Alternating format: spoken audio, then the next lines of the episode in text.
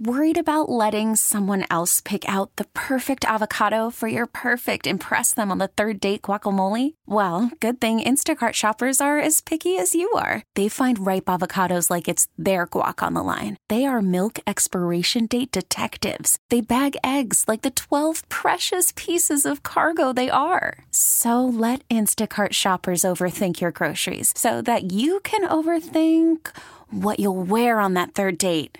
Download the Instacart app to get free delivery on your first three orders while supplies last. Minimum $10 per order, additional term supply. I'm Sandra, and I'm just the professional your small business was looking for. But you didn't hire me because you didn't use LinkedIn jobs. LinkedIn has professionals you can't find anywhere else, including those who aren't actively looking for a new job but might be open to the perfect role, like me.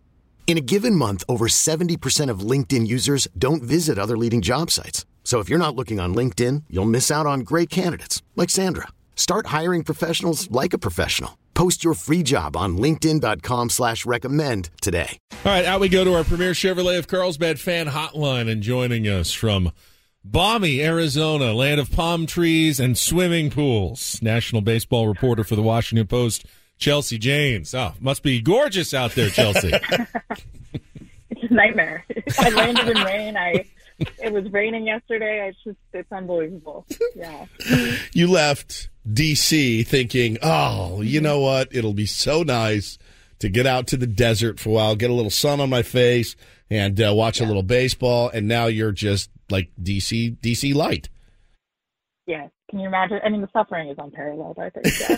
I saw our friend Stephanie Apstein uh, came through in the clutch yesterday and delivered some hand no, no, warmers. no, those were Chelsea's. Oh, those were yours. Stephanie, Stephanie got us yours. Oh my god. Okay, I got my story yeah. mixed up. Will you be there next Tuesday? Yeah, because we we're will, coming, and we're going to probably need those.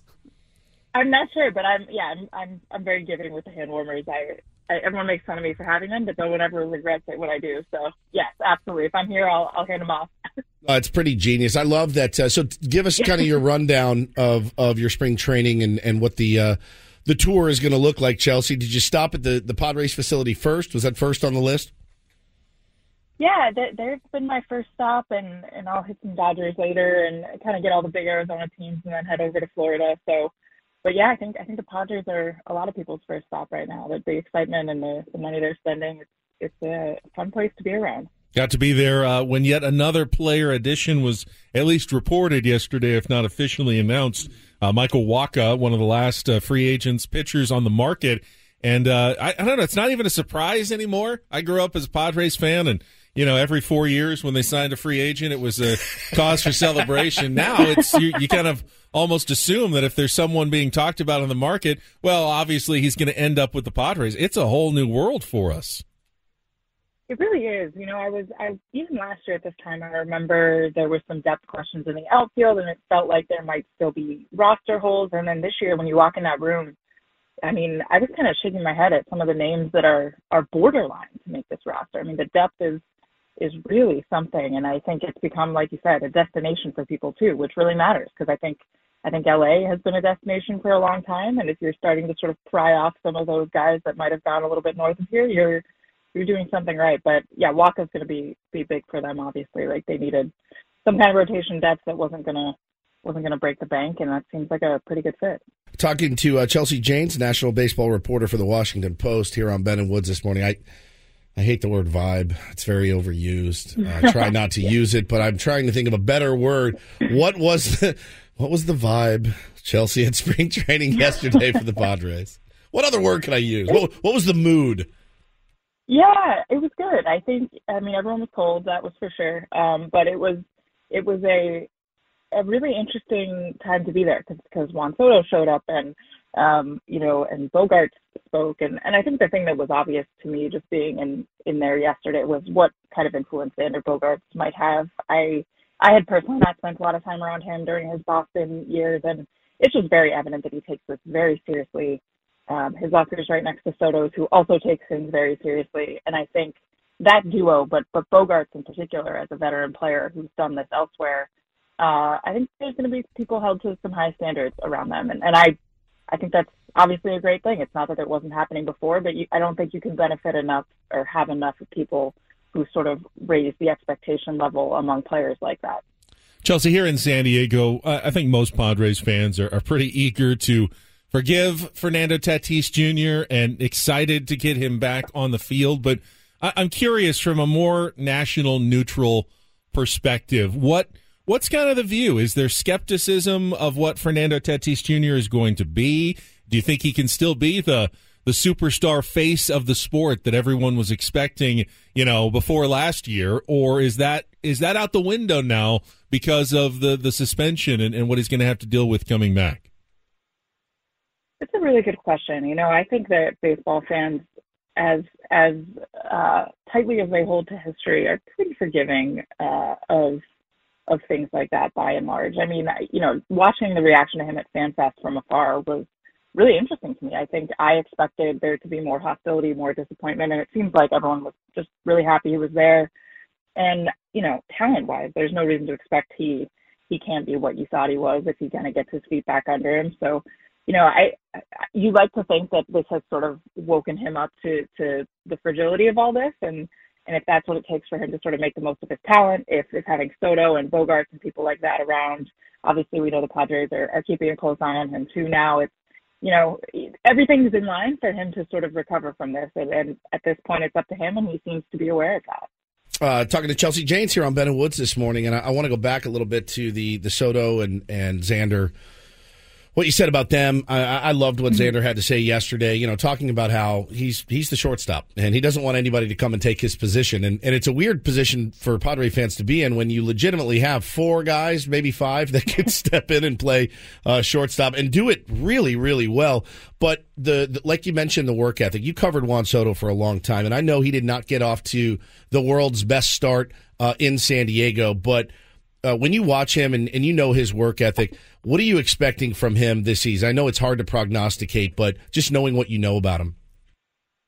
You know, it's it's really hard for me to bet against Juan Soto, um, just as a rule. Just I've seen him since the very beginning of, of his hype train, and he's the real deal. Like he really cares. He wants to be good, and he cares about baseball, and and he you know cares about maximizing his abilities. And I thought it was interesting yesterday to hear Bob Melvin say, and I, I don't think it was lip service, that, you know, Juan Soto wants to prepare to play the outfield. He wants to know where he's going to be, and so they're going to keep him in one spot. I mean, I think that's the kind of guy you're getting. It might not always show. I know he has, you know, he's not the best defensive outfielder you're going to see, but like he's going to give you the absolute best effort. You're not going to see him, you know, not try to improve at that. And I think that's why I bet on him, and that's why I think he'll, you know, with a year under his belt in San Diego, some more comfort in the division, everything like that you know, I expect him to be Soto Soto that we've known from from years past. Isn't that crazy too? Because as fans, I, I think I think that's all you can ask for. I mean, no one's going to be perfect. Nobody fields hundred yeah. percent of the balls that are hit their way.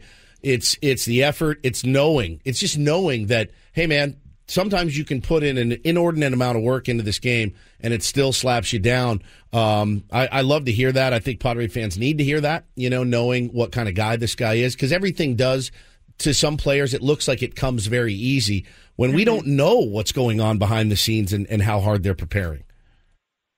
Yeah, I think that's right. And I, you know, I haven't seen, I, I remember when Juan came up and, and played left field, it was a bit of an experiment. And, um, you know, he kind of had to learn a lot, basically. Uh, and I think he's played there a few years now. He he kind of knows what he's getting into, and I think that it's it is not to be dismissed that he now knows what he isn't great at. You know, I think he's probably had enough time to sort of understand what his limitations are, and he's somebody that that doesn't that you know I, I gush about him, but I think he's just very matter of factly intolerant of you know being mediocre, and I think you know that's a very rare breed, and um, so he's going to be the best he can be, whatever that is. I, I don't know in left field.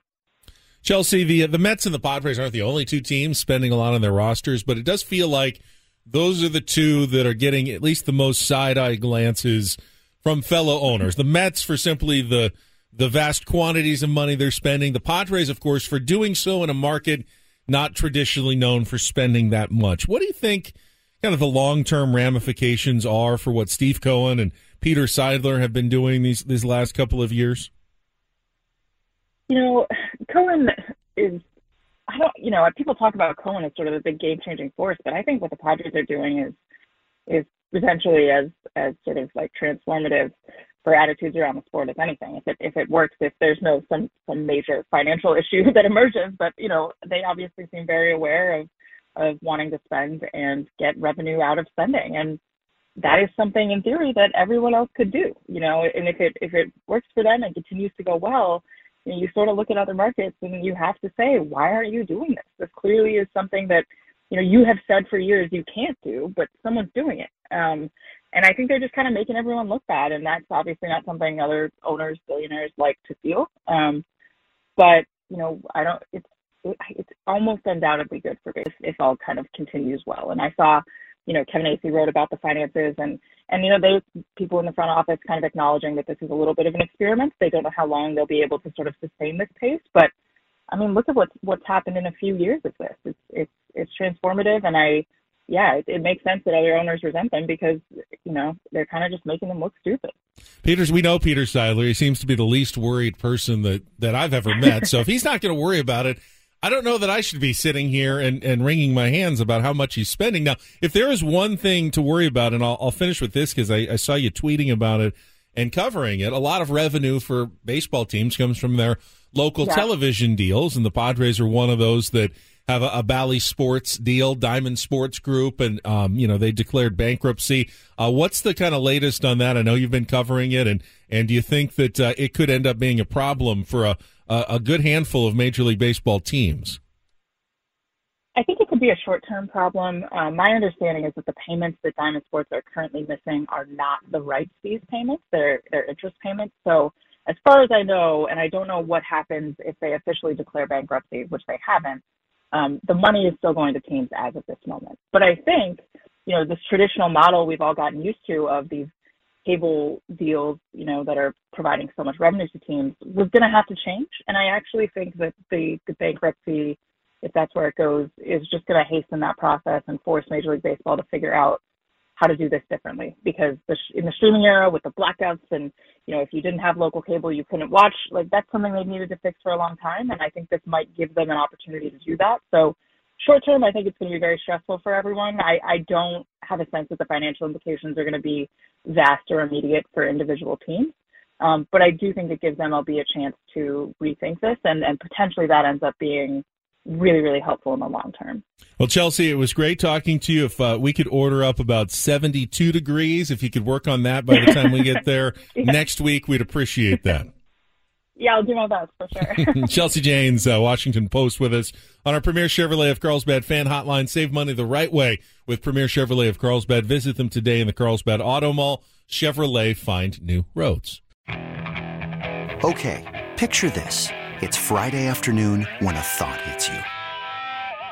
I can waste another weekend doing the same old whatever, or I can conquer it. I can hop into my all new Hyundai Santa Fe and hit the road. Any road. The steeper, the better. Because my all new Santa Fe is available with HTRAC, all wheel drive, so I can hit the trail without a worry in the world. Heck, with three rows and best in class rear cargo space, I can pack the whole family in with all our gear. We've got available dual wireless charging for our phones, so we'll never lose touch with civilization, and we won't lose touch with the primordial power of Mother Earth. So which is it? Waste the weekend or do something a little more epic? And conquer it in the all-new Hyundai Santa Fe. Visit HyundaiUSA.com or call 562 for more details. Hyundai, there's joy in every journey. This episode is brought to you by Progressive Insurance. Whether you love true crime or comedy, celebrity interviews or news, you call the shots on what's in your podcast queue. And guess what? Now you can call them on your auto insurance too with the Name Your Price tool from Progressive. It works just the way it sounds. You tell Progressive how much you want to pay for car insurance, and they'll show you coverage options that fit your budget. Get your quote today at progressive.com to join the over 28 million drivers who trust Progressive. Progressive Casualty Insurance Company and Affiliates. Price and coverage match limited by state law. We really need new phones. T Mobile will cover the cost of four amazing new iPhone 15s, and each line is only $25 a month. New iPhone 15s? Only at T Mobile get four iPhone 15s on us and four lines for 25 bucks per line per month with eligible trade in when you switch.